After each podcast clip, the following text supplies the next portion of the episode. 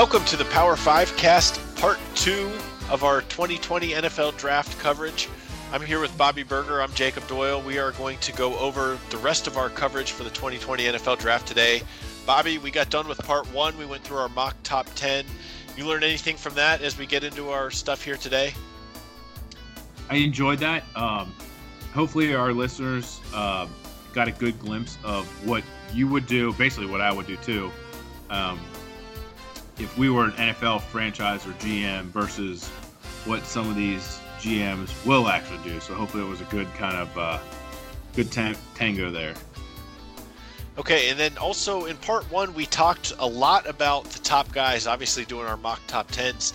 Today we're looking a little more down the board. We're going to look at some second day guys, some third day guys, and then also the gambling side of things a little bit. So uh, with this kind of stuff, do you look at things differently? You know, w- with teams' approaches later in the draft. I know you talked about how you don't necessarily like the idea of the fifth, sixth, and seventh round picks. So, are you just throwing flyers and looking for guys with the highest ceiling when you're going through maybe your third day guys, or do you want someone who you just think can make the team? How do you look at that kind of thing before we get yeah. into this? So I talked about it um, before. You know, if you look at the last couple years, fifth, sixth, seventh rounds has been terrible just because of the wealth of information. Um, that, that's available in the modern, you know, world of 2020. Um, I'm taking the Matt, Matt Rhule approach. I want high upside guys um, that uh, you know can hey maybe someone missed on him for some reason, but they have all the physical tools. You know, think of someone like Dak Prescott who. Eh, people had, eh, maybe he's not very accurate, uh, but he came around to accuracy, even though I'm a stickler for accuracy. But his pocket presence improved, other stuff improved, and then he turns out he's a pretty darn good football player. The other thing I'm looking for are people that are injured, because I think if this there's ever a year, uh, we don't know what's going to happen in the fall. If there's every year to take a chance with some guys who are a little dinged up right now, now's the time. And especially in the fifth, sixth, and seventh rounds, if you have guys fall because of injury, I would rather take a chance on them because they've showed they've proved it at a high level, and injury is the only reason they fall. Think of think of a guy like I, I talked about last pod, Maurice Hurst. He had a heart condition for the Oakland Raiders. They took him in the fifth round. He is a really really good football player. Um, so someone like that who falls uh, versus injury is someone I'm cover I'm trying to get in fifth rounds five, six, and seven, if, if that makes sense. It makes perfect sense. We'll try to see if we can uncover some of those guys as we go through here. Uh, we're going to start with our can't miss prospects. That'll be the first topic we cover. My, uh, you know, we did our mock top 10, so I'm not going to cover these guys again, but I did have Chase Young, Jeff Okudah, and Andrew Thomas all in my can't miss prospects they're just as solid as they get at the position, kind of in the boring kind of way how we talked about how you talk about with either defensive players or linemen, where it's the 10 year starter in the NFL kind of thing. So uh, I had those guys as can't miss, but outside of my mock top 10, the first guy I had was Jerry Jeudy as a can't miss, the wide receiver from Alabama. I used uh, Walter Football as my mock draft reference just because they had a seven round mock draft. So when I was going through this stuff, I, I kind of used those numbers as a reference point, and it was an updated mock draft. So they had him going number 12. And I don't think there's anything wrong with taking him there. The one question I did have with him that I, I found interesting his yards per catch went from 8, 18.9 as a freshman, 19.3 as a sophomore, and then dropped to 15.1, which was actually 13.5 before the Michigan Bowl game where he had six catches for 204 yards. So it was quite a drop from his sophomore to his junior year in that regard. And he is a guy who's known more for his route running anyway, in, in and out of breaks. So uh, you know, in the NFL, maybe he's not a, a, blow the lid off the defense kind of guy and more of just a, a, Jarvis Landry type. And does he become a slot guy? I, I don't know. I, I don't know enough about the X and O's of that kind of stuff with him, but I just don't see a scenario where, where as we talk about, we look back in a few years and, and find out that he just totally washed out or something. I, I don't see a way where he's not at least productive at, at, what they're asking him to do. Yeah, it feels like he has a pretty high floor. Um, yeah, yeah. Uh, I, I do, you know, I I'd like a wide receiver if I'm taking him number one. I want a wide receiver that plays on the outside that can attract um, safety help over the top, and then next thing you know, he the whole offense is opened up. Um, so Jeudy, just because he plays a slot, and maybe he can play the outside, I don't know. Um, but if Jeudy could play the outside, I would like him a lot more. So maybe a little bit of a hot take there. Okay. Yeah. I mean, I just, as far as what he's going to be asked to do, I, you know, like I said, high floor. I think you said it best with that part of it. That's kind of my angle for it. So, right. Um, all right. Well, who do you have up then for your can't miss prospects? Is there anybody that you had in your mock top 10 that you just want to name and then move on from there? Yeah. I had Jedrick Wills. Uh, we talked about him. Um, I watched the entire Auburn game, the entire LSU game. This guy's the real deal. Um, his feet, his body control, fantastic. Um, Chase Young, I don't need to get into him. The one guy I do have uh, is CeeDee Lamb. Um, Jake, how many times were we watching Oklahoma two years ago, and would we say to ourselves, you know what? Marquise Brown is good, but J- CeeDee Lamb might be better. Oh yeah. Um, and Brown was really, really good in the NFL draft this past year. I, I don't think there's anything Lamb can't do. The one knock on him, and teams like the Raiders will take this into consideration.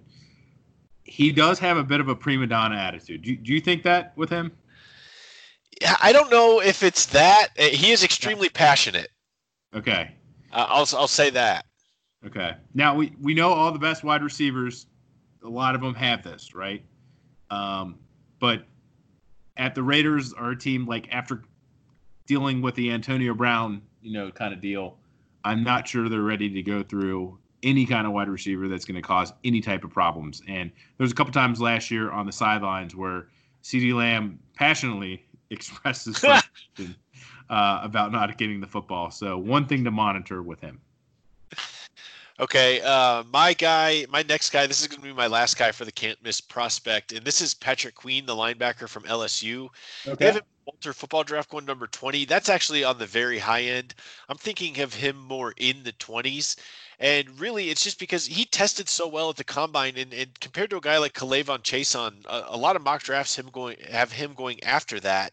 And it just seems like Chaisson is more of a one-dimensional, uh, a slower, more just pass rusher kind of guy. But Patrick Queen ran a 4.5 40, and, and he's more like Kenneth Murray as far as the way he tested at the combine. But what separates him from Kenneth Murray to me is just the level of competition that he went against in the SEC week in and week out and all the way through the playoffs. So playing around a bunch of pro guys, testing off the charts. I, I, again, kind of the, the, the boring cliche kind of thing about being a, a starter in the league, but I, I, wouldn't be uh, the least bit surprised if he's a starter on on a above average league uh, above league average defense in the NFL. So I mean, he's got all the tools. So well, he uh, jumped off the tape against Clemson, right, in the finals. Yeah, yeah. he really raised his stock towards the end of the season.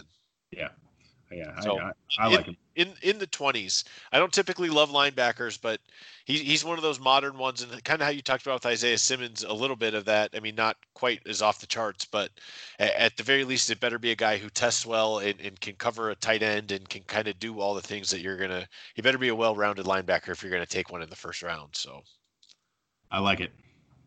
All right, so what do you have next? Anything else in can't miss? I don't. Just those three there. I, I think you could make um, arguments for other players. Um, but as far as can't miss, I really tried to limit it, uh, so to speak, as you know, who is just an average prospect and who, okay, these guys are really stand out. And it was just those three for me. Okay, let's move then to our second day sleepers. I'll go ahead and start it off with that. My first one up is Lynn Bowden Jr., the receiver from Kentucky. They have him going at number 60 in the Walter football mock draft. It's just one of those things that we talk about. If you redraft this draft in, in five years, I, I, can't imagine that he won't go higher than that. He's just one of those guys where we kind of talked about this as the season went on when he was at Kentucky. It's one of he's one of those guys where if your NFL team drafts him, you're not even going to ask any questions about it three years later when he's on the team and making big plays and that kind of thing. The, the one knock I did see on him, and it, maybe this isn't really his fault, is he's he needs to get more of his work done uh, beyond the line of scrimmage to be worth you know being a second you know third round pick end of the second early third round pick uh, and he did have to move to quarterback, so that wasn't his fault. But uh, it, it can't just be all gimmicky kind of stuff. He is going to have to be able to at least make some plays down the field too. You would think, but I mean, think think of a Deebo Samuel type guy, and, and being number one on the depth chart as far as kind of the gimmicky offensive plays, something that the defense has to key on. I think in the NFL, we're starting to see some of those college wrinkles move into the NFL a little bit, and he can be one of those guys at that position in the return game. He's got incredible vision, so if you just get him in the ball in a bunch of different ways, and, and uh, yeah, I mean, I think he's he's a, a sleeper there on day two. I, I think I would prefer him probably at the beginning of the third round, somewhere in that range. I like it. Um, yeah, do you think his stock was hurt by him actually playing quarterback last year? Uh, yeah, you know, and it's interesting. That's sort of what caught my eye about the whole getting his work done, but beyond the line of scrimmage kind of thing, eh, because you are going to be drafting him as a receiver. So yeah, I mean, you do you uh, ultimately would want to see more reps. As a sophomore at Kentucky, it's not like they had an incredible passing game. He did have 67 catches, and that's going against you know hands down the the, the top corner for an SEC team all the way through that schedule. I mean, because in the passing game, it was basically him. Yeah, I, I think um, for upside, he, he would definitely fit the bill. Okay, so who did you have for your second day sleepers? Uh, we we might disagree on this one, Jake. So oh. I, I talk this one through. Um, so I have Jalen Hurts for Oklahoma, and I think you need more of a creative offensive coordinator to pull this off. But if Josh Allen can be quote unquote successful in the NFL, uh, and then you look at what um, that Drew Lock did what late down the stretch with the Broncos. He showed a couple flashes there. There is no reason Jalen Hurts can't be successful uh, in the NFL. All he's ever done is won a lot of games. I know he's always had guys around him, but I think he's a modern type NFL quarterback um, with upside. You know, you look at a guy like Dak Prescott who, you know, kind of came through. Uh, I think you could almost put him in some of that similar type of mold. So I, I think Jalen Hurts, and you talked about it last pod, how quarterback is such a valuable position. This is a guy who has upside. You know he has leadership skills, and you know he's athletic enough. He just has a few things in the passing game, maybe a little better pocket presence. He could become a really good quarterback, in my opinion. So, what do you do with him then? If your plan is it's day two, yeah, uh, what kind of team is taking him? Somebody who is saying you're our backup. We're going to try to develop you over the number a number of years. We're going to yeah. Uh, we have a spot open. I mean, what what's the situation there for a team that wants to go in on that? I, I think you're a team that maybe drafts late in the first round. Um, maybe a team that knows they don't have the draft capital to go up and get one of the top quarterbacks. Um, there's a lot of teams this year that actually don't have a first round pick. You know, look at like someone team like the uh, Chicago Bears, um, someone like them. Uh, it's almost at this point, why not take, like you said, why not take a chance at a quarterback being good? Because you're not going anywhere if you don't have a good quarterback. And if you look at all the quarterbacks right now, they're all mobile. Yeah, um, right, exactly. So, and he's definitely mobile. So, and he's gotten better each year as a passer. So, yeah, well, I mean, like think about the Lamar Jackson pick. It doesn't look nearly as silly when he no. basically like the league MVP, and it's like, huh, maybe we way overthought that. You know? Yeah. I mean, maybe at some point production means at least something. So yeah, it's interesting. That's my thought there. Okay, well, I came around to your side a little bit when you were first saying that. I was like, man, I don't know, but if we're talking second day, yeah, yeah, okay, I can see it happening. Okay. Um, all right, my next one is Shane Lemieux, the offensive guard for Oregon. They have him at number 40, kind of like Patrick Queen. That's on the high end. I think of him more as a middle second round pick. And the reason I have him, it's more of what he stands for as a guard. A lot of times, if it's a weaker tackle draft, we start to see more guards and centers going early, but that's not really the case with this year's. Eh, we could see eight tackles going really before anyone, I guess Cesar Ruiz uh, would be the guard or center that would go first. But you know, Shane Lemieux, eh, he was playing under Cristobal, who's an offensive line guy, one of the best offensive lines in the country with with Penei Sewell and Throckmorton and Jake Hanson even is going to get drafted. It looks like for the, that Oregon offensive line. They say that Lemieux was a team leader. He's a smart guy. So at 6'4", 310 in a guard here, it's one of those things how we talked about in the last podcast about what what kind of guys do you want to sign for a second contract. So, eh, you know, a, a, guy like him, I wouldn't have nearly as much of a problem with that compared to in this range, early to mid second round, when you start taking those running backs, kind of how we talked about.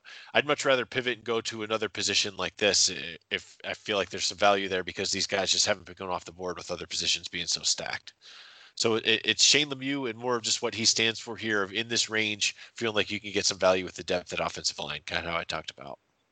I, am gonna have to go back and watch his tape because I actually didn't watch his tape. Um, I'm really intrigued. Um, you know, us being the college guys, I don't, I'm not sure, Jake. Do you think a lot of the public out there that might not be in tune with college is aware of how well Oregon's recruited lately? Uh, no, I, I don't. I, I bet a lot of people don't even know who their coach is right now. I, I would think a lot of NFL people would know more about, oh, yeah, they had Chip Kelly and then kind of like what yeah. happened to them kind of thing. Uh, and it's a totally different, um, you know, recruiting environment. I mean, those guys are pulling in top five classes nowadays, right? Um, maybe top 10, but they're getting yeah, some. Yeah, yeah, for sure. Um, so I thought that's really interesting. I, am excited to go back and watch some tape on him. So I love his yeah, size. he's just a solid guy, and it was a big part of what they did. So yeah, um, I like it. All right. All right. Who do, who do you have next then? My next one, it, it's I'm kind of cheating here because this guy's gotten more draft buzz from when I first started looking into this, but and he might go to the first round. But Trevon Diggs from Alabama, um, he's a younger brother of Stefon Diggs. Um, and he's had a really good career at Alabama. Him getting hurt in 2018 really hurt their defense. He has all the tools. He's very long. He should be a solid man coverage cornerback for the right team that plays more man uh, man coverage. And I think this is interesting. He was a punt returner for Nick Saban, and you know, with all the talent on Alabama's team, if he's trusting you to be the punt returner for that defense, you have some skill. So Trevon Diggs, I like him for whatever team takes him. Yeah, it does seem like there is starting to be some buzz surrounding him. I think maybe people are catching on a little bit, so that's a good one. Uh, well, I'm going to stick with Alabama then for my next guy. It's Raekwon Davis. Okay. And it's kind of how you talked about. They have him at, at, number 62, so end of the second round, sometime in the third round. Uh, uh kind of how we talked about with D tackles, like a Derrick Brown type guy, where you're going to pick him in the top 10 well, maybe I'll roll the dice on a guy like Raekwon Davis, who's 6'6, 311, 11 inch hands. Uh, as, as a D tackle, maybe going for him, and I maybe as a, a, team that plays a three four seems like he could possibly be a D end in that kind of scheme. I don't totally know what happened with him. His first, it looked like his second year, I guess it was. He had 10 tackles for a loss and eight and a half sacks. His last two years, his production really slipped off.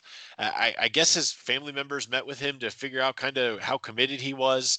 He did come back and make second team All SEC last year, but it's one of those things with just the the way he tests and his physical size and how long his arms are and everything on the defensive line. It's a guy who has a lot of tools was a big prospect. Obviously, went to Alabama, was part of good teams.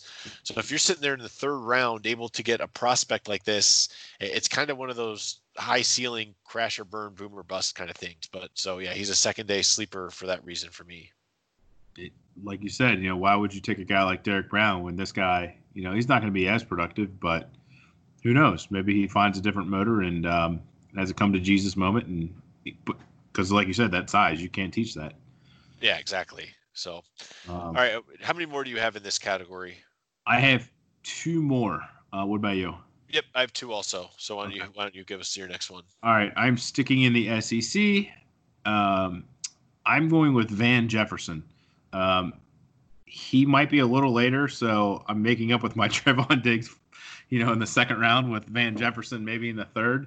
Uh, but I think he has potential, right? Look, the Urban Meyer offense, which is basically what Dan Mullen runs at Florida, does not feature wide receivers whatsoever. They want to run the ball, they want to play ball control. Um, they have all these gadget type plays. It's great for college football. But you know what? It does not showcase wide receiver in their talent. It does not do that. If you look at um, some of the guys who come out of those systems, like Terry McLaurin or Michael Thomas, those are two guys that fell in the draft uh, because they didn't have as much production in college. And I think that you can make a mistake being just an analytics guy um, looking at college. Now, analytics, I was an economics major at Notre Dame. I love analytics. However, some of these college programs, the variance in the type of offenses they run is so wide that it's going to throw off some of the stats. Van Jefferson um, played in an offense that did not does not feature wide receivers whatsoever, and so because of that, I think you're going to find a really, really talented guy who just wasn't used very well in college. And he's one of the exceptions where analytics are not going to pick up. And the best thing I liked about Van um, Jefferson in college against LSU stud cornerback Derek Stingley, he had four catches, which doesn't sound like much, but there aren't many guys who could say that. And he looked pretty darn good doing it. So give me Van Jefferson as a day two, day three sleeper. Okay, Bob, I love the breakdown, and I will have more to say about Van Jefferson later. All right, fair enough. Uh, and it's funny that you were kind of talking about a couple Ohio State guys there in the system because my next guy is actually KJ Hill, receiver from Ohio State. How about they that? have him in this mock draft going number 80. So we're starting to get into the back half of the third round by that point. And so just in a deep receiver class, he, he kind of falls off the radar a little bit. And it's one of those things where you talk about the 40 and how smart it is to run. He ran a 4 6. I, I don't know how much that helped him. It's it, He's a pretty pedestrian, in, you know, ath- athletic wise, uh, not the best athlete, but he's the leading leading uh, reception guy in Ohio State history. And we saw with Dwayne Haskins when he threw 50 touchdown passes, when it was Terry McLaurin, who you talked about, and Parris Campbell and Johnny Dixon and KJ Hill. KJ Hill was the one who actually had some of the biggest numbers on the team as far as catches and everything. And then they go back to Justin Fields, and it's his first year as a starter, first year in the system, not as good a passer as Haskins. They're not asking him to do the same kind of things. And Hill's production kind of dropped off a little bit, but he's a good route runner. He has good hands. Uh, I mean, you're looking for a, a, slot receiver here. I don't think he's a guy who would play on the outside, but it kind of feels like a Tom Brady type guy to me, kind of a safety blanket type. And I know you like receivers who can play on the outside, but once you start getting into the back end of the third round, uh, you know, if you're talking about a guy who can make a lot of catches and keep the chains moving for you and, and make the team and actually have a role for you, I think KJ Hill is a decent guy here. I have another um, guy just like that um, in in the third round, so we'll, we'll have to we'll have to we'll have to break him down um, in, in, a minute. But uh, yeah, KJ Hill, he was a guy on, you know, we'd play on uh, in, in college football, you know, DraftKings. You know, he he would have these big like three touchdown games. So, you know, he uh, he has some ceiling to him. Um, at least individually game wise, you do have a little concern about that four six. Um, but you mean you talked about it in first pod, like what would he have run at maybe Ohio State's pro day? You know. Yeah, and you kind of know going in that he's not the most explosive player on earth. So yeah. I hear you. Work around that. All right. So who do you have as your last one here in the second day sleepers? My last one is Chase Claypool. Um, for whatever reason, like I, it seems like Notre Dame wide receivers are almost it's either they're underutilized um, with Brian Kelly, which I think does happen a little bit. Um, they're a little more friendly to tight ends. Um, it, it, they do run a very simple route tree. That might be some of it. But they have kind of a history here. They're starting to develop one at least of wide receivers who are kind of drafted a little lower than they should if they did a redraft. When you look at Will Fuller and Miles Boykin, um, who had a good year for the Ravens last year as a rookie. Mm-hmm. And then you look at Chase Claypool, who just tested better than Miles Boykin in every, you know, every you know stat imaginable, and he put up all kinds of numbers. And he was a guy who didn't really matter the matchup; he produced. Um, and it's like, yeah, he's the type of guy who has that wide receiver number one upside. And you kind of scratch your head and you look at his stats, him versus Denzel Mims, and it's like, why are these guys so far apart? You know, can you explain that? Well, I actually wanted to ask you is did you know before the combine that he was going to put up those kind of numbers? Did did you was it was it known around Notre Dame that he was that kind of an athlete? I, I just I, I knew of his size and so I just I never really thought of him in, in that way. Right. I, I didn't. I didn't uh, because you know in Notre Dame's offense they just it just the Notre Dame the wide receiver for whatever reason it's just not featured. Um, and the tight ends usually featured in Notre Dame's offense. So uh, at least lately, um, it, I, it really surprised me. But yeah. You look back and you know like we're doing these you know breakdowns of individual games. Chase Claypool was a guy we'd be like, yeah, tough matchup, but you know what? he's done well in bad matchups before. So maybe him doing well at the combine is was kind of a light to me and say, you know what? Maybe this is why he did well in such bad matchups. And I think an NFL team should absolutely take a chance on that. Well, I like that pick. Yeah, that's a good one there for sure. So, okay, uh, my last one here is Bryce Hall, the cornerback from Virginia. He is number 90 in the Walter football mock draft that I looked at. The reason for that is he broke his ankle halfway through the 2019 season and missed the rest of the year. And you talked about guys with injuries. If we don't know what's going to happen, if things are going to be pushed back, that can benefit a guy like Bryce Hall. And then you find out he slipped to the end of the third round kind of for no reason. I mean, the week before his injury on this same website, he was number 13 in their mock wow. draft, number 13 overall and, and, slips here to 90. And, and that really is the reason. I mean, the only thing that happened between then and now is the injury. So I don't know what kind of scheme he fits in, but uh, I mean, he was a really well thought of guy going into this last season. And I think the injury was the thing that hurt him the most. I, I don't think it was that he got exposed or played all that poorly. I mean, I, I don't think he was lighting the world on fire, but I don't think it was enough to justify this kind of slip down to 90. So, yeah, it seems like there's some upside with that pick, potential at least. Yep. So Bryce Hall for Virginia there is the last one for me. So, okay, let's get into our third day steals. How many guys do you have here for this one? I think I have a bunch. I have like seven or eight, I think. You have a bunch. Um, I like a lot of the guys uh, you put up here. So uh, maybe I'll just comment if I like someone. I have four, and I think you have three, four, five, six, seven. You have um, eight or nine. So let's uh, let's talk let's talk into it for sure. Okay, I'll do a two for one here then to start is AJ Dillon, the running back from Boston College, and Eno Benjamin, the running back from Arizona State. These guys were number 119 and number 120, so back to back in the mock draft that I looked at. So that was part of my inspiration for kind of clumping them together. And then the other reason is once you get to this point in the draft, I I, I like to take if you are going to take a running back, and this is you know comfortably in the fourth round now. Uh, you know, AJ Dillon is a sledgehammer kind of guy, weighed 247, actually tested really well at the combine. It, it's just one of those things, ran a 4.53, also had a 41 inch vertical, but you know what you're going to get with him. He only caught 21 yeah. career passes. So if you're asking him to do things that he can't do, that's your problem. But just like in a Derrick Henry kind of way, uh, he might just be a one cut downhill type guy. But when you're this late here, and just the amount of production that he put up, I, I mean, he rushed for almost 4,400 career yards at Boston College and 5.3 yards a carry as just an absolute workhorse. So at, at this point, and, and, then on the opposite end of that is Eno Benjamin, who is more of the the, the all around type back. He had 77 catches in his his two years as a starter, and that's the other thing I like about him actually is that he only started two years, so he doesn't have that much. Uh, uh, wear and tear on his legs. So 77 catches in those two years. The one thing that I was concerned about with him is he went from 5.5 yards per carry to 4.3 from his sophomore to his junior year. So I think that's what hurt his draft stock so much. And he only did 12 reps of 225 at the combine, and he's 5'9, 207. So the Arizona State offensive line can definitely be blamed. They were not good in line yards or stuff rate.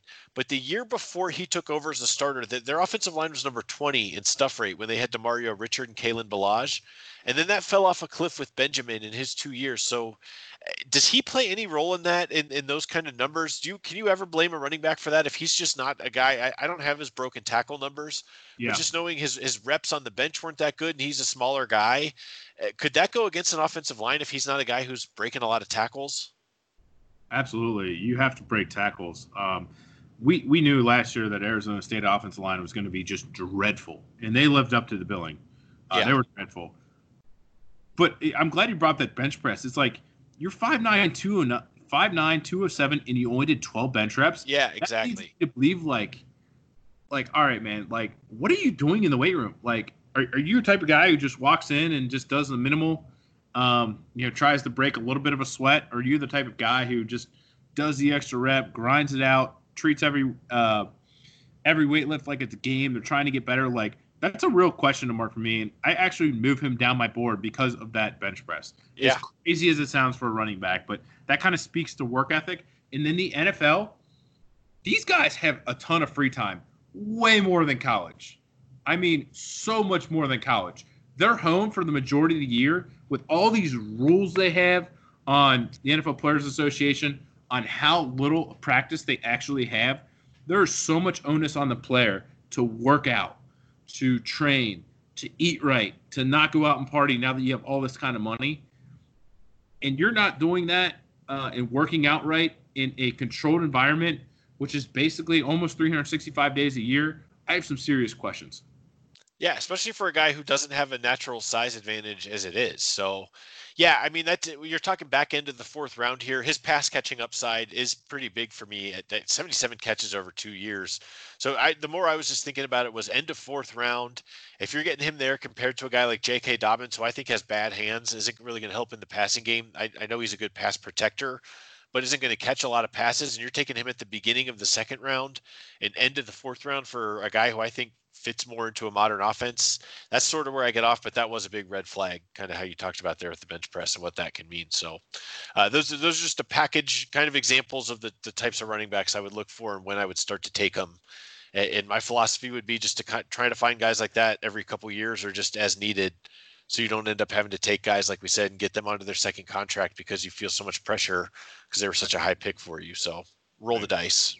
I, I, I hear you. I, I totally hear you. Um, on the thought process there. And I, I, guess I'll get into one of my running backs here. Uh, yeah. Anthony McFarland for Maryland. Um, I'd really want to hear what you think about him, but first I want to talk about why I like him.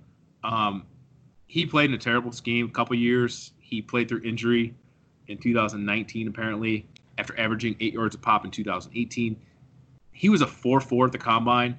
If you saw his Ohio State tape two years ago, he, I mean, when he gets drafted, he should send a check to Greg Schiano for being an absolute idiot when it comes to a defensive scheme. But nonetheless, he catches the ball well too. But he has that explosive ability I like in running back, which kind of leads me to believe he has upside. Um, and, and I think he was really hurt by the scheme, uh, not only the scheme but the talent around him uh, as well. He's only five nine, but I, I think you have a good value proposition to Anthony McFarland. Do you have any thoughts on him? Uh, not a whole lot. I, I actually really like that pick though, because two years yeah. ago, I mean, his stock was going way up, and then it's just it was a weird year for Maryland. The way they started two and zero, oh and things were looking good, but since they were blowing those teams out early, he didn't yeah. have much work in those games. And then there were a lot of games towards the end where they were getting blown out, so he didn't really have a run in his last year where it was like 15 carries, 19 carries, and it was just eh, between 18 and 22 touches a game. You would never really see that with him. It'd be like seven carries for 79 yards and two touchdowns, and then he left the game in the second quarter. Or they were getting smashed and had 40 yards at halftime and never got the offense going. So it was just a, a kind of a weird spot for him, like you talked about. So yeah, I, I really do like that if he can fit into a, a, place that can that can work with him a little bit more, a healthier environment. Sure. Okay, well, I'm going to do another double here because I have two yeah. receivers.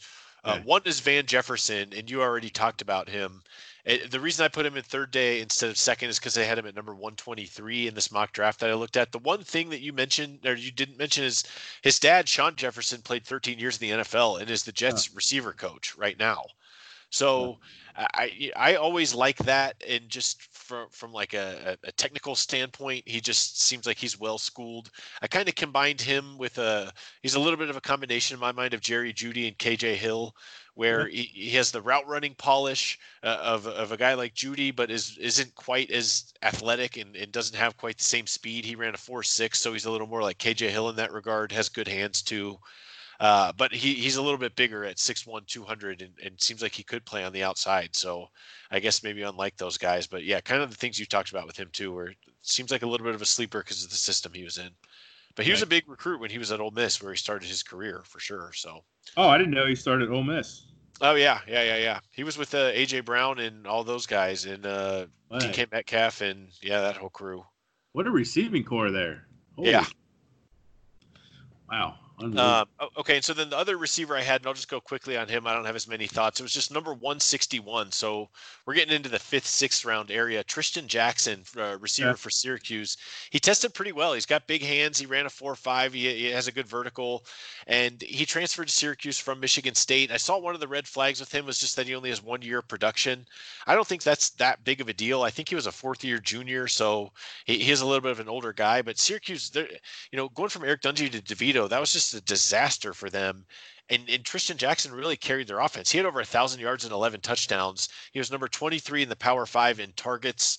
Uh, he's 6'1 to about 200 pounds. So uh, he's a guy. If you could get him to play on the outside and, and, get him in vertical routes, he's he's got some speed and got, has some athletic ability.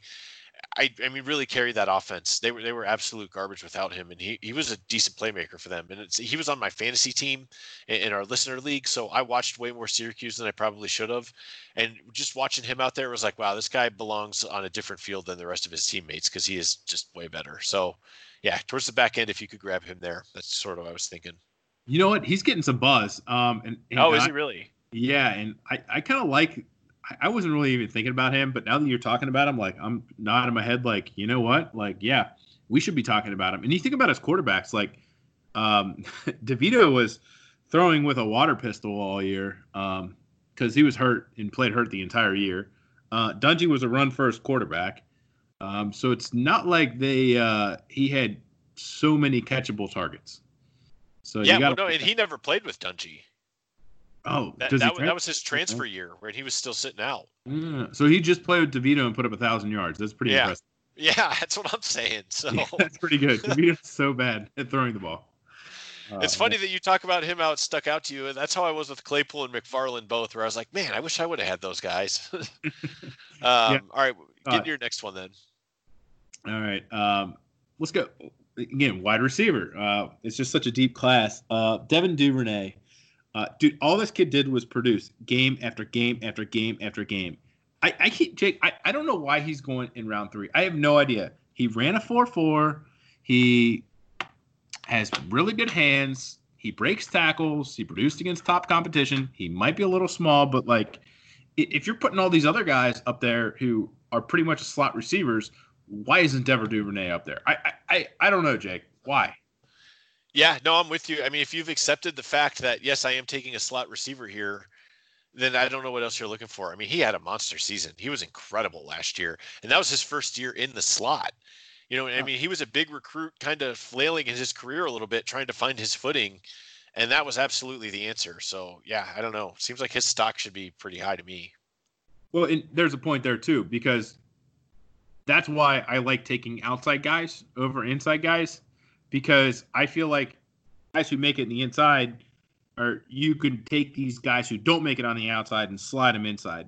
Right. Where where I think that it's harder to take inside guys and take them outside. Yeah. Yeah, so, that's definitely a good point. Just a point there. Okay, um, I'm going to get into my next one. I'm going to go quickly on this one because I don't have a ton of offensive line breakdown ability, but it's Trey Adams, the offensive tackle for Washington. They have him at number 162 in the mock draft. And really, this is just is there anything left there at all? Because a couple years ago, if you would have thought that he'd be a, a sixth round pick, it, it just seemed crazy. Yeah. Uh, he went from a second team All American to a third day draft pick. I mean, but he's 6'8, 318 it just seems like he's worth a flyer there. And just if you could get him in shape and you can get him motivated, you know, as he keeps filling out and everything, as he keeps getting older. I, I mean I don't know is is there something there it's it's just a total dart throw but look how late we're talking about in the draft I mean we're talking about in the area where you're saying you don't even want these picks if you can take a lineman that's a, maybe he flames out maybe he flops maybe he's nothing but at that size uh, with some of the tools he has if you can you know get something out of that that could be worth it. So. Yeah um we we talked all year about washington have a really really good uh, offensive line and they're one of these you know systems where they just run an antiquated offense but their offensive line was really really good and graded out in a lot of different metrics. And uh, i guess trey adams was he the leader of this operation? Yeah i mean he, he was second team Pac 12, I think. So, yeah, I'm gonna have to go watch some tape on him. It's just not what he was a couple years ago, and it's just questions of like how in shape is he and that mm. kind of thing. So, gotcha. You know, just interesting in that way. So, um, all right, I think I have four left. How many do you have? Okay, I want to make comments on two of your guys. Um, I have two left. Okay, I'm just going to go through this one quickly. Rodrigo Blankenship, kicker for Georgia. This is almost as a joke. I mean, they have him at number two thirteen. you what? I don't endorse this one, but I'll let you go. It's, it's basically, I mean, eh, round seven. Uh, they have him at number two thirteen. Whatever. I don't know. Uh, it's just, it's probably not worth it. I just thought it was kind of funny. We always talk about Hot Rod Blankenship. This is his big moment. Well, you know, I tell you what, if, if you look at the last three years, I, I know I'm saying this a lot. Look at the last three years, fifth, sixth, and seventh rounds, just a lot of guys that didn't flare out. So why not spend your seventh round pick on a kicker rather than pick up a free agent, you know? yeah, I guess so. Um, all right, we'll get into one of yours. All right, uh, another wide receiver, um, another guy who really didn't have much working with. Um, we talk about quarterbacking skills, and that's that's Joe Reed from Virginia. Um, he was a kick returner, excellent there. So you like his oh, athleticism. Yeah. Um, Bryce Perkins. I know everyone loves Bryce Perkins. He lights up the fantasy scoreboard. He's fun to watch. You know, he's elusive, but he is really not a great thrower. Um, Joe Reed lit up Notre Dame, did pretty good against Florida, and Virginia is one of those teams where it, this happens a lot in college football too, and no one talks about it like in, in, in statistics. Like some of these coaches, when they get up, they just motor it down, run the football, and get on to next week. And Virginia is one of those teams. So he was very game flow dependent, and it turned out Virginia won a lot of games last year, so they didn't attempt a ton of passes. So I, I think Joe Reed, because of that, is flying a little underneath the radar. I like that.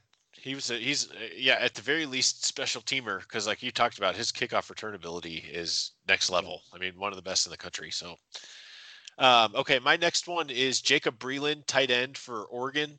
They have him at number 169 in this mock draft. So that's what I mean. You're talking getting into the sixth round at this point. So uh, the reason is, is kind of how you talked about is guys who had their stock get hurt because they got hurt well, it was halfway through the season when he got injured and was out for the year.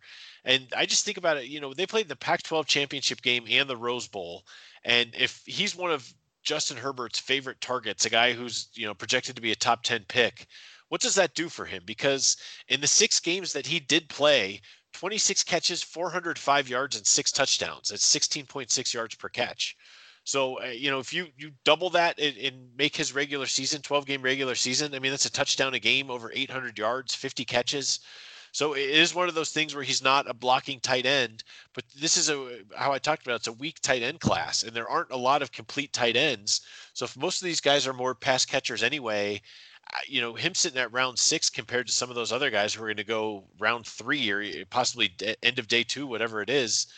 I, mean, I almost would rather take him here, and I feel like he'd be more considered to be uh, up at least a tier had he not been injured. So I, I don't know how you feel about him there. Absolutely love this pick. Um, I, I, I, couldn't love it anymore. Um, we, we talked about it last year when he went down. Oregon lost a big part of their offense. I mean, he was really good for them. Uh, yeah, and they just couldn't replace him. Like their tight end production went to zero. Uh, it, it was like literally nothing. Um, so that tells me maybe he wasn't more of a product of a of a scheme, and he was just really good in getting the football. You know, what do you think he would have ran forty time? Yeah, I don't know. I couldn't say. I don't know. I'm not sure. But yeah, it is one of those things though. Like we tried because uh, Cam McCormick was out, their other tight end, so they were down to Spencer Webb. And I remember the one week in DFS, we were like, "Ah, he's 3.4K. Should we give him a chance?" and it was like, maybe he'll get a miracle touchdown for us or something like that. But that's what we were hoping for. But yeah, you're right. I mean, when Breeland would play, I mean, he was a he was a viable option. So yeah, I mean, it, it, it fits more into the modern game anyway for him to be a pass catcher first. So I just thought that was interesting. Yeah, I'm on board with that one. Okay, what else do you got? All right, my last one. I know we're the Power Five cast, but um, I'm gonna do a shout out to a team that we covered a lot on Thursday night, since we are, you know, recording this on a Thursday night. Um, Akeem Davis Gaither, uh, linebacker from Appalachian State. Um, this guy was not recruited at all whatsoever. Um, he's a hybrid edge linebacker. You know, we talked about that. You kind of talked about Patrick McQueen. He can rush the passer. He covers. He can tackle. He was the Sun Belt Defensive Player of the Year. Um, he's a great leader. He talks about having this chip on the on his shoulder because he was a two-star recruit. Um, and I just think, you know, now that we have this shift in football of hey, we're not playing football in a telephone booth anymore. These are the type of smaller athletic linebackers you want to target who have upside. So I absolutely love uh, Akeem Davis Gaither. Wow, that is going deep. I don't know who he is, so I have nothing to add there. yeah, I like him. So. Uh, okay, well, I will double mine up here because they're both receivers for my last guys on the third day steals. The the first one is Antonio Gibson, receiver from Memphis. They have him as undrafted in the mock draft I looked at. Uh, I saw him listed at six two in some spots, but on his NFL page it was listed at six foot. But he was listed at 225 pounds and ran a 4.39 and he's just sort of a, a, weird player. I can't quite put my finger on him. He was a basketball and football player in high school, and just the way they used him, he had 369 rushing yards on 11.2 yards per carry and four touchdowns. Uh, and then also at 735 receiving yards and eight touchdowns on almost 20 yards a catch. So he's just a big play guy like crazy. And I just look at it for an undrafted guy, if you can bring him into your camp, and, and you're looking at, okay, so do we want a number five receiver, a practice squad type guy, maybe a special teamer? Or maybe this guy could be number one on the depth chart as our offensive weapon, where it, it's end around. I mean, he's got the speed, he's got some size. It's just I, don't know how much Memphis you watched last year, Bob, but I, every time yeah. this guy had the ball, I swear to God, I thought he was going to score. I mean, he averaged 28 yards per kickoff return, had another touchdown there, uh, 13 total touchdowns for a guy running in the four threes with that kind of size. I, as an undrafted guy, I, I, I would be willing to bring him in to see if there's anything there to work with. Yeah, I don't, I don't think there's any way he goes undrafted. Um, I, I 100% am on board with Antonio Gibson. Um, anyone who has breakaway potential like he does, um, heck, you could even convert him to running back. He looked great as a running back at times. Um, so I am all on board. All so you think on, you think he will get drafted? Oh yeah, hundred percent. So okay, well I feel good about that one then. And then my last one here was quickly Jauan Jennings, uh, wide receiver for Tennessee. He's at number 230 in the mock draft. He got he had the worst, uh, such a terrible day at the combine, and, and, no pro day to help him. He's one of those guys where why run? He ran a 4.72, just a 29 inch vertical jump. So that absolutely kills him. He's going to be 23 at the start of the season. He was a five year guy at Tennessee. The thing I will say for him, he was a productive college player. He's 6'3, 215. Uh, so he has some size there. He, he almost could be a be a pass catching tight end kind of guy. You, uh, you can almost think of him that way. And then last year at Tennessee, even though they had so much trouble at quarterback, he averaged 16.4 yards per catch, had almost a thousand yards and nine touchdowns. So it's not like he was in a great situation. He was productive. You know he's going to be in the slot. He he doesn't have much speed, but he does have some size there. Uh, and put up numbers in the SEC. And, and, the team that plays Alabama, Florida, Georgia, they play those teams every year. So uh, was still able to produce. So yeah, at the very end there, round seven, not great guy athletically, but you know, take a shot, see if he could make the team, be a preseason type guy. Yeah, he's a guy that just because he ran at the combine, he lost a ton of money. Because, um, like you said, I mean, Tennessee's a team that they weren't looking to air it out any, every play. That's for darn sure. They're looking to uh, four yards in a in a cloud of dust. So I, I do I am skeptical about that 4.7240, and he shouldn't have ran. Okay, so let's get into our busts now. We're going to move to that category. I have two guys here. I think you have three. So do you want to start us off? I do. Um, Derrick Brown. Um, he might be a great player. We're talking about this fool in the face. Big D tackles just don't move the needle on the football field as much as other positions. Jake, who is the last dominant defensive tackle, like over 300 pounds? To I mean, there are some out there. I, I guess I should say there are some out there, right? But I just feel like to win big football games, when you have to take spend a top 10 pick on Derrick Brown, I, I just don't think it makes much sense to take a guy who you can ha- you can find better players or you can find players who make more of a difference at positions that make more of a difference. So because of that, I think the opportunity cost of taking Derrick Brown it, it is very high here um, relative to the draft capital spent. Yep, couldn't agree with you more. So yeah, it's not really even his fault that it, it's just based on where he's going to no. get drafted. So uh, my first one is Jonathan Taylor, the running back from Wisconsin. Wow. It's just look, he lost 15 fumbles in his career at Wisconsin.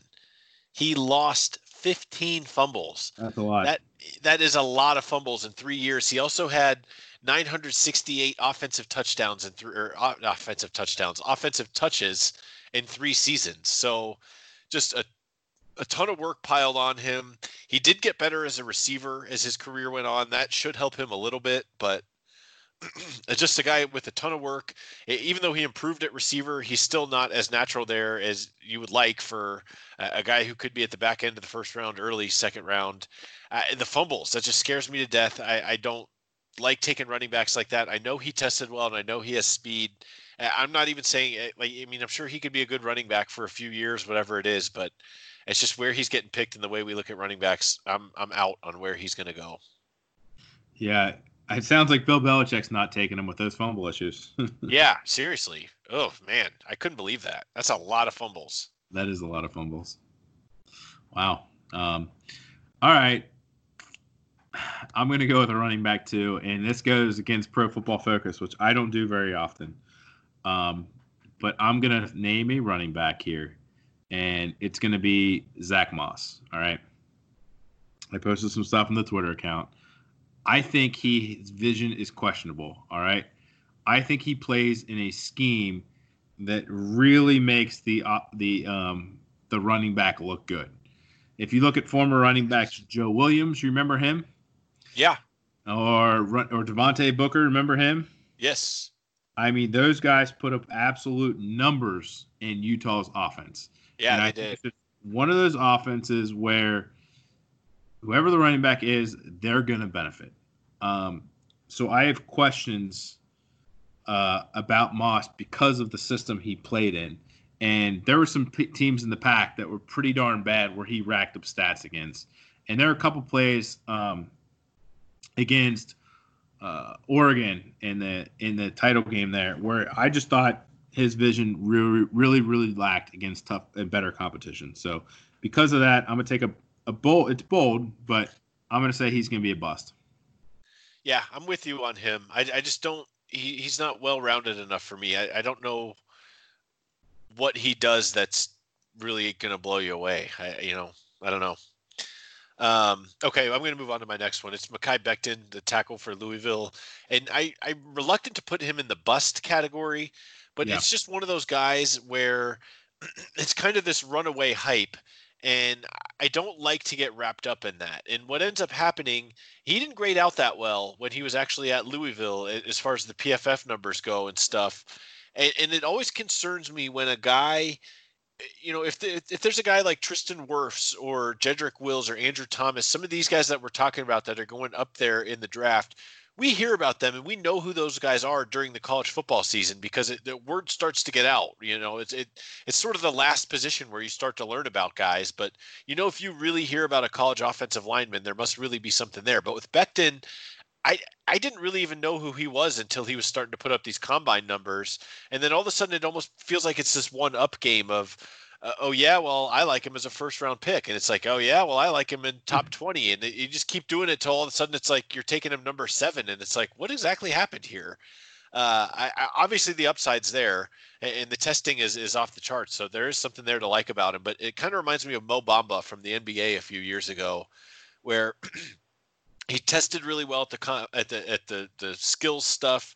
He had all the measurables, and uh, you know he he was from Texas, so being out in Big Twelve country in Kansas City, I watched more Big Twelve stuff, and it was like, yeah, but I watched him play a bunch of times. At some point, what he does on the court has to matter. I kind of feel that way with with Mekhi Becton, where it's like, that's great that all those numbers add up and the, all these measurables and everything, but at some point, playing on the field, he has to show that he actually lives up to that, and I don't feel like he's done that. So.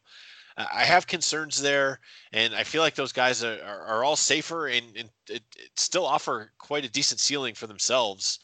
Uh, especially Wills, the more you talk about him. So uh, I have concerns there with Becton, and uh, with with how strong of an offensive line class it is, it'd just be a real shame to go swinging for that guy and then see five other teams uh, around you with the tackles they take, you know, walk, walk home happy. So. Yeah, I have uh, Becton in my scheme issues uh, category, which is the only guy to do it, make that list. Um, so I'm going to talk about him now. Louisville runs this gadget offense, and I, I think a lot of people don't really understand that. Um, I watched the Notre Dame game. Mekhi Becton literally cut blocked like seven times, Louisville's offense is all this gadget, it's misdirection, it's screens, it's counters, it's fake reads. If you're a linebacker reading your keys against Louisville, you're absolutely screwed because you're going the you're going one way and the football's going the other way. I saw this um Scott Satterfield's the head coach, right? Yep. I saw this um clip of him being the option quarterback in high in either high school or college, and he actually looked pretty fast. But it almost looked like an, an, an option team out of shotgun, where they're just always looking to confuse the defense and show the ball one way and then go the other way. And you run that type of offense when you protect a bad offensive line. And for Mekhi Becton, he had very, very few offensive line type plays that you're going to see in the NFL. So he was really hard to evaluate. But when you go back a year, you could see some definite concerns in his tape, especially in the Alabama game. So can he be good? Yes. He has the size and speed of a potential all pro, but he's not a sure thing by any stretch of the imagination. So he's a guy I would love to get him in for to camp and do a bunch of different, you know, training and workout and see how his feet are in these traditional NFL pass sets and NFL type blocks. Yeah, perfect. Um, okay, do you have any more of these guys in your bust category? I do. So Henry Ruggs is going to be a bust of mine. Um, Jake, when we played um, DFS with Alabama receivers, was Henry Ruggs the first, second, third, or fourth option for you to play in the DFS? Right.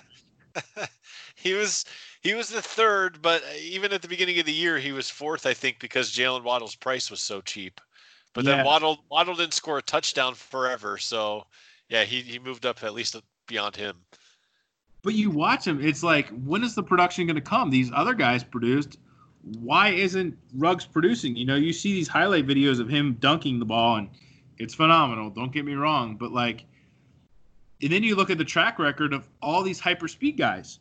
You look at John Ross, you look at Jacoby Ford, you look at J.J. Nelson, you look at uh, Darrius Heyward-Bey until it pro- they prove me wrong that one of these top speed guys can make it in the NFL.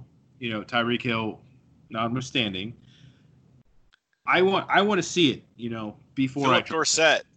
Yeah, there you go. So there, let's put it this way: there's more guys, a, and it's a way higher bust rate when you have these super speed guys who don't produce in college and I think we can safely put Ruggs into that category. Well, and, and if he ends up becoming Breshad Perriman, are you happy with that? I mean, because that's a guy who, what in year probably four, is starting to turn a corner a little bit. but that's right. another one of those guys who fits into that category. Yeah, there's all kinds of them, you know. So. Yeah, he looked good at Alabama when he would just catch it on the run and just outrun everybody for a touchdown. But I don't know if it's that easy in the NFL. So uh, we'll have to see for him. Okay, let's move in then to our red flag players, whether there's a medical issue, character issues, some sort of thing like that. I have two players here. My first one up is Tua, and it's for obvious reasons. And, and I talked about this in part one when I went over him in my mock draft. It's just going from the injury and then having that same injury except on the other leg and then having to have a second surgery in the same season the third surgery overall in a little over a year and not being able to finish the season, that's just what gives me so much concern. So, like I said, I, I have him mocked to the Dolphins. If he doesn't have to start there in year one, and then years two through four are going to be crucial for him to prove to a team that he can be a franchise quarterback, or else he ends up being a guy who might bounce around a little bit and teams worry about. But it's just the injuries, and, and he's just got to prove that he can hold up, especially with the NFL adding a game, a 17 game schedule I like I say, I, it almost feels like you no matter what, you have to have a guy just start four or five games, it, just to keep Tua rested. I, I almost wonder if that'll become more of a trend for for guys like that. But yeah, obvious red flags with him. Well, what you said, um, you know, previously was very interesting. Um, looking at his numbers versus the poor competition, and Alabama plays a very soft schedule, played a very soft schedule the last couple years versus the numbers of him versus better competition. I need to take a deeper dive into that. So that, that was kind of interesting for me. Yeah, definitely. So, uh, okay, so who do you have in your red flag category? All right, so I have Ross Blacklock. All right.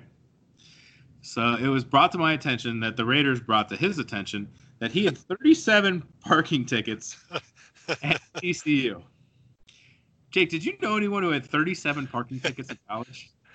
no, but that's awesome. I don't I don't even I don't even know how that happens. I mean, I guess did he just never move his car or something? or just never paid him off, just parked wherever he wanted on campus? Yeah, you just I mean there's a, a lot of campuses there's very strict rules on where you can park and actually Notre Dame is there's rules where you can park. And there were guys on the Notre Dame team that would rack up these parking tickets that would just have a complete disrespect, um, you know, for the rules and regulations, and didn't want to walk an extra 100 yards like the rest of everyone. And on top of that, they wouldn't even pay them. And I can tell you what, Jake, you know how many good kids ended up with a bunch of parking tickets at Notre Dame? I have no idea. Not many. Not many. Maybe the good kids get one or two for a simple mistake. But the kids that had uh, you know, tons of parking tickets for the most part, they weren't great kids. And not only were they great kids, it showed up in practice. They half-assed it in practice, showed up in the weight room, and they just didn't have the personal discipline. Um, so something like that, that's a huge red flag for me. As as crazy as it sounds, just because my history of playing with people who had tons of parking tickets and knowing what kind of guys they were, I want no part of it. Well, Bob, that would sound like a crackpot theory if it was like a few parking tickets. But once yeah. you start getting into the number 37, it's like, okay, yeah, I'm willing to listen to what you have to say about this because that's a lot of parking tickets. So that has, if your theory is that means something, I'm not going to tell you it doesn't because that's a, that's a big number. Well, it's like you these third round draft picks, some of these guys are like career savers for some of these GMs. Like, and you're willing to spend like a second or third round draft pick on a guy who you know is not going to work very hard. Like, come on, man. Just give him a special parking space at the team facility as part of his contract. Yeah, I just think that he gets to park in the in the practice facility. Everyone yeah, else has great. to park in the parking lot. He just gets to drive right up. Yeah, he'll be the first guy, uh, last guy in, and first guy to leave. so, all right. That's awesome. Um, all right. Well, yeah, my next guy for the red flag category is Willie Gay Jr., the linebacker for Mississippi oh, State. Oh you know, I think he's actually move, starting to move back up a little bit because I saw him as like a third round pick, and then I saw him the other day as someone saying the Bengals might take him even in the second round. It's a guy with first round talent. He punched out the freshman quarterback, Garrett Shrader. Uh, the coach gets fired at the school he's at. Everything that Dan Mullen did kind of fell apart over the last couple years at Mississippi State. He was part of that because, uh, other than punching the, the freshman quarterback, he was also suspended for like eight games this season. And they got to choose which ones he played because so many guys were suspended. I forget what the whole scandal or whatever he was involved in. Uh, so just red flags as first character that goes. Uh, but again, it's another one of those guys where it's like he'd be a first round pick, no questions asked, if if it wasn't for that. So he's really good. Like he, yeah. he's like, there's no question. Like this dude is really good. So, but you're dealing with another Vontaze Burfict. It looks like. Right. Yeah, I know that's the thing, and it just rarely ever seems like that ends up being worth it. So, uh, yeah. do you have anybody else for your red flags?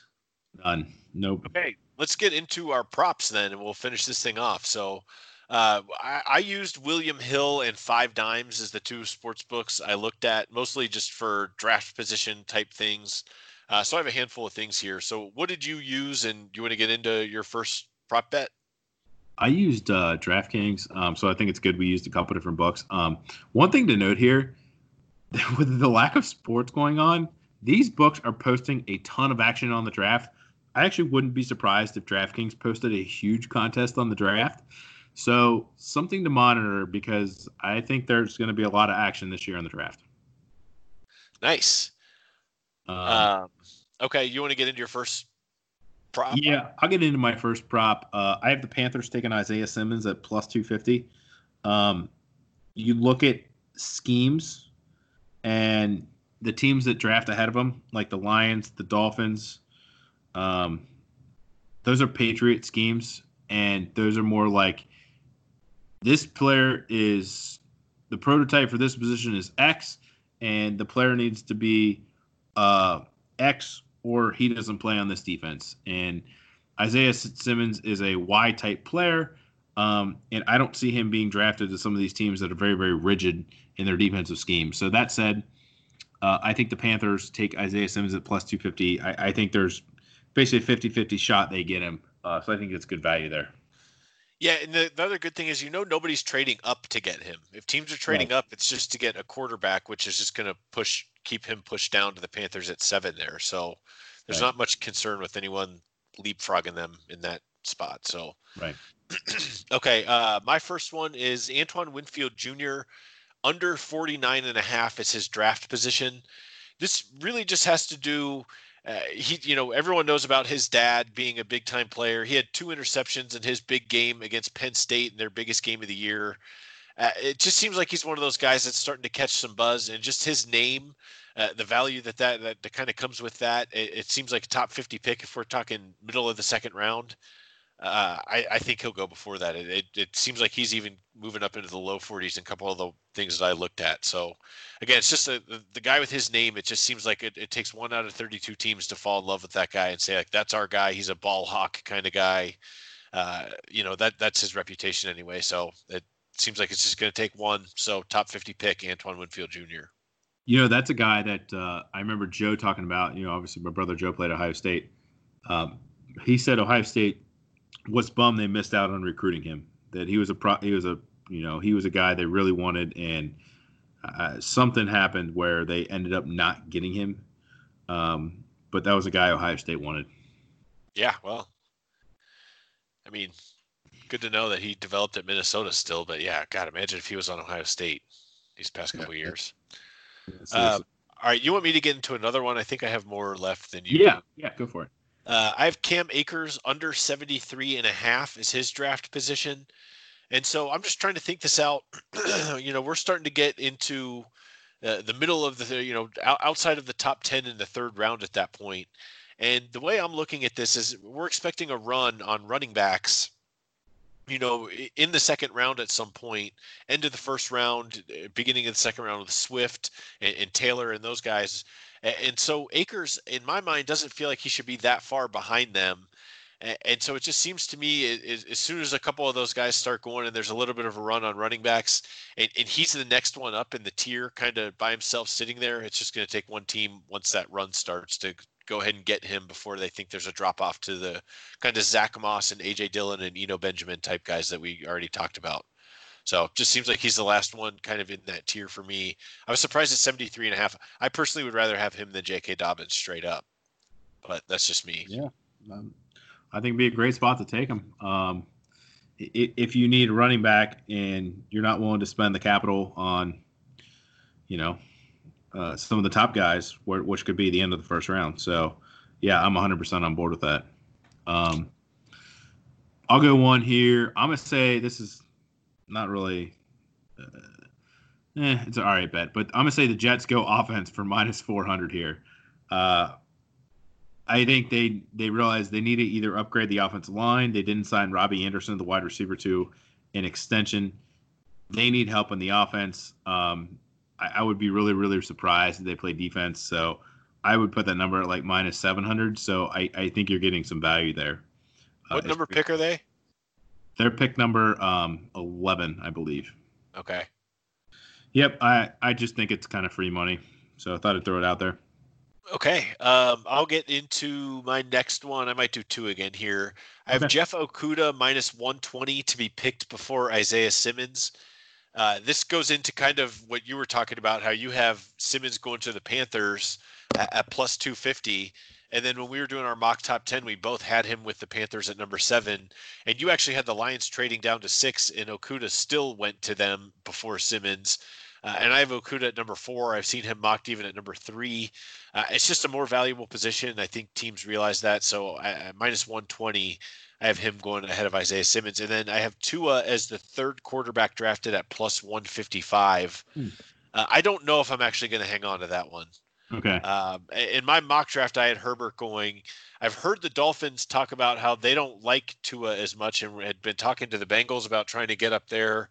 So that's sort of where my head was at with that. It's just I don't know if the Redskins could. Uh, it doesn't seem like they can be trusted to actually take a quarterback. So that kind of throws things into a loop for me on that one. So, but it's just at plus 155. That's what made me look at it. I so I don't think I'll hang on to it, but that was one I was at least looking at. It's interesting Um, yeah, I didn't even know that bet existed. I, am not sure that's available on DraftKings. So yet another reason to, uh, you know, shop books a little bit. Yeah, I think that one was on five dimes. So, yeah. Um, all right. Well, what did you have next? Um, I have. Uh, I, I think we disagree in this one. I have Jalen Hurts under 60. I just think some team, some of these teams are starting to figure out that they need a mobile quarterback, and Jalen Hurts has a lot more upside than some of the other quarterbacks getting drafted around him. So I think someone takes a stand on him and says, you know what, he's a winner. Um, he could has potential Dak Prescott upside. I'm going to take him. So I'm going under 60 there. Okay, I will go. I have two receiver ones here. I have Tee Higgins minus 110 to be picked before Jalen Reagor. Okay. Uh, it seems like you know, some people think Higgins could even get into the back end of the first round there. And it's sort of how you talk about guys who could play on the outside. That's Tee Higgins, and he has the size. Seems more like the the prototype for an NFL number one receiver. Uh, and Jalen Reagor had some concerns. I know we we kind of talked about how is he really going to be the top guy you choose? Is, is, you know, I guess it could be in the second round. Uh, I, am just a little lower on him, and it, it, it seems like if you're going to take him, you might as well wait a little bit longer and, and get some of these other receivers we were talking about later on. But um, yeah, so I have Tee Higgins possibly because what did we talk about? It's five and a half is the over under for receivers in the first round. I, I think Tee Higgins would be the one who would put it over the top for that, wouldn't he? Yeah, he might be that guy. So, so yeah, minus 110 just seemed like decent odds there for that one. And the other one was I have Brandon Aiyuk not drafted in the first round at minus 140. Hmm. So not a ton to add for that one. Uh, you know, again, I don't, I don't know. I, it seems like there's going to be a crazy run on receivers if, if that over under is at five and a half, but I don't, I don't know. This, this just seems high to me. Well, like you said earlier, like if teams think that wide receiver is really deep, maybe they're okay missing on a guy thinking, you know what, he might be there, you know, 10 picks from now. Yeah, right. Instead of taking Higgins, maybe we'll wait and take Shenault next round. You know, instead of right. taking Aiyuk, maybe we'll wait and take, uh, heck, even Reagor next round or whatever it is. Yeah. So, so I, I, I think I think I like that. I might I might have to co uh, co-sign on that one. Okay. Uh, well, we'll have to see. Um, all right. Yeah. What do you have next then? I, I'm I'm leery about this one after talking through with you, but I have Jordan Love over 19 and a half. Oh. Yeah, I'm just I, I don't know. There's a lot of teams in that that area that really don't need a quarterback, so uh, I I don't know. I might have to remove that one. What do you think? I have Jordan Love under 19 and a half at plus, so plus 110. So, yeah. And that's plus money.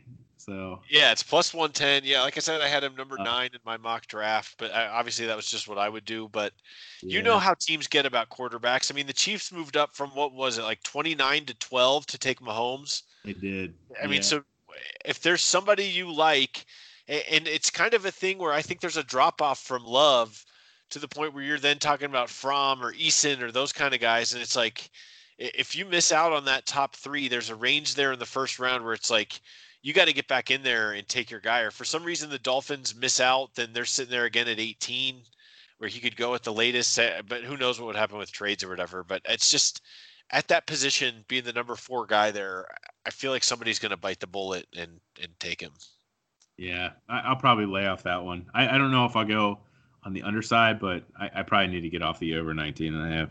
So well, speaking of ones, I just real quick that yeah. I might lay off of. I had Jalen Hurts not to get drafted in the first three rounds, but only because it's plus three sixty. But with how much you've talked about him and kind of how we've just talked about quarterbacks and stuff, it does seem like they all get pushed up. So I, I think I'm going to lay off of that one. So we won't right. be squaring off. We're two for two there. Um, okay. Um, all right. The next one is kind of correlated, so you can kind of pick your poison here. Um, I have uh, Andrew Thomas under 10 and a half. I like that one. And also, I I thought this was really good odds on this one. Andrew Thomas, first lineman to be drafted at plus 900. Oh wow! It's like, it's like, dude, there's there's four top guys, and I think he's more of a gentleman type than some of these other guys. So it's like, yeah, I, I think he's really a one in four shot. The, the difference isn't that much between these guys, and you're offering me 900. It's like, yeah, I, th- I think I'm going to take that. So I, I think great value on that one.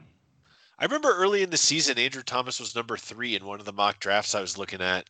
Wow. And now he's like at number 14 in some of them. And I, I, I kind of agree with him. It's he didn't really do anything wrong to get knocked down to that spot, to get knocked down over 10 spots. It's more like people just bumped up other linemen that they fell in love with, and not every pick's obviously going to be an offensive lineman. So it made it look like it was a bigger fall than it, maybe it really should have been because it seems like he's pretty well thought of as, as we've kind of talked about. So yeah, it just just takes one. So um, all right, my very last one is Justin Herbert under five and a half at plus one hundred oh five. Okay.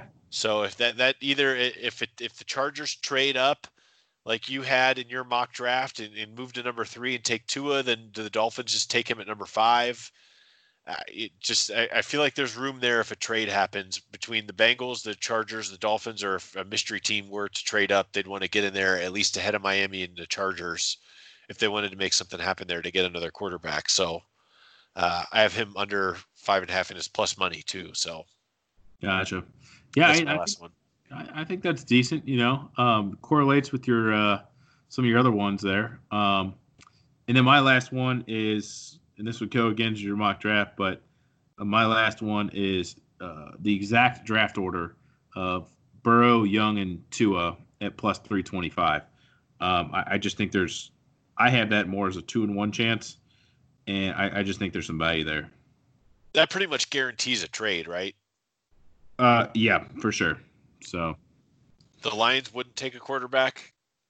I, I don't know what Stafford's situation is, but no, I, I think they're they're fine with him. Heck, he's 32, and yeah. you know how NFL teams think. I mean, a couple years ago, the Bengals were like, "Yeah, we're good at quarterback. We got Dalton." Now yeah. it's like, well, we, we we're really not. you know, it's like just good enough to keep him around, but not good enough to actually do anything. So. Exactly. Okay, well, Bob, that's going to do it. Do you have any final thoughts? Anything you want to leave people with as we're starting to get into the draft here? I mean, that's going to do it for our coverage of this this whole exercise that we did. I thought it was a pretty good time. What do, what do you have to leave listeners with? Yeah, I'm going to do some um, uh, draft prospecting on some tape watching on Trey Adams. Uh, number one, I know you had him as a sleeper, and also Shane Lemieux, the guard out of Oregon. So, kind of excited to look into those guys. And I'll post my thoughts on Twitter. What is your Twitter handle for people to find? It's at Bobby Burger 41. So making memories. Okay. All right. Well, thanks so much for tuning in. I, I, think we're all excited to, to finally get some sports action to get this draft going. So, uh, you know, leading up to it, we thought there was going to be a UFC fight that gets canceled. We've just been so deprived of sports. At least we have this draft coming up. So, Bob, it was fun going through all this stuff with you uh, and really getting ready for it. So, give us a follow at Power Five Cast. We'll retweet all of Bobby's stuff, his thoughts on all these linemen, uh, linemen, his breakdowns that he does. It He's already done it on some of the top guys, so go back and look at that. It's really good. Uh, so follow us at Power Five We'll be back in a few weeks. I think we're going to try to do a, a little bit of a house cleaning type podcast and sort of see you know, based on everything that's happening with the coronavirus, if these schools, if they have dates for when they want to open back up, if they're going to have any kind of training camps, if the season's going to get moved around or shuffled around at all, we're going to pay attention to all that stuff. And we have more clear answers. We'll come back and we'll do a podcast to cover all that stuff. But uh, for Bobby Burger, I'm Jacob Doyle. That'll be it for our 2020 NFL draft coverage. Enjoy the draft on Thursday night. Until next time,